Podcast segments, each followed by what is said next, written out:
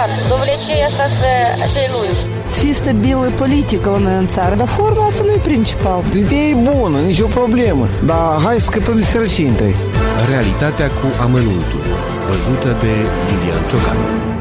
Joi, adică ieri, am intrat împreună cu un coleg într-un restaurant și am fost plăcut surprins.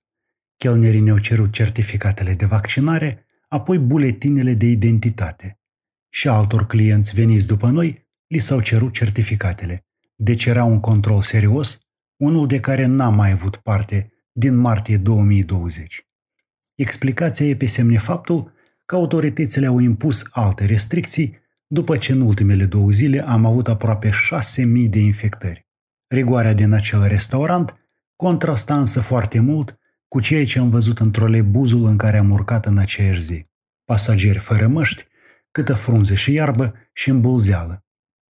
Adică am trecut dintr-un loc în care regulile se respectă în unul în care domnește brambureala. Și mai e ceva în trolebuzele noastre, e duplicitatea.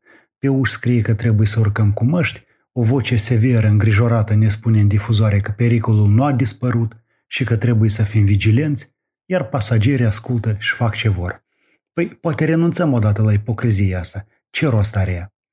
Nu am înțeles prea bine nici distincția locuri esențiale, locuri neesențiale. Autoritățile ne-au lămurit că restricțiile vor funcționa în acele neesențiale, de pildă în restaurante. De aia mi s-a cerut mie certificatul în local. Iar în alea esențiale, cum sunt magazinele și farmaciile, intră toată lumea. Păi dacă e așa, să-mi lămurească mie cineva ce e transportul în comun, e esențial sau e neesențial, sau brambureala din trolebuze e un semn că locul e esențial.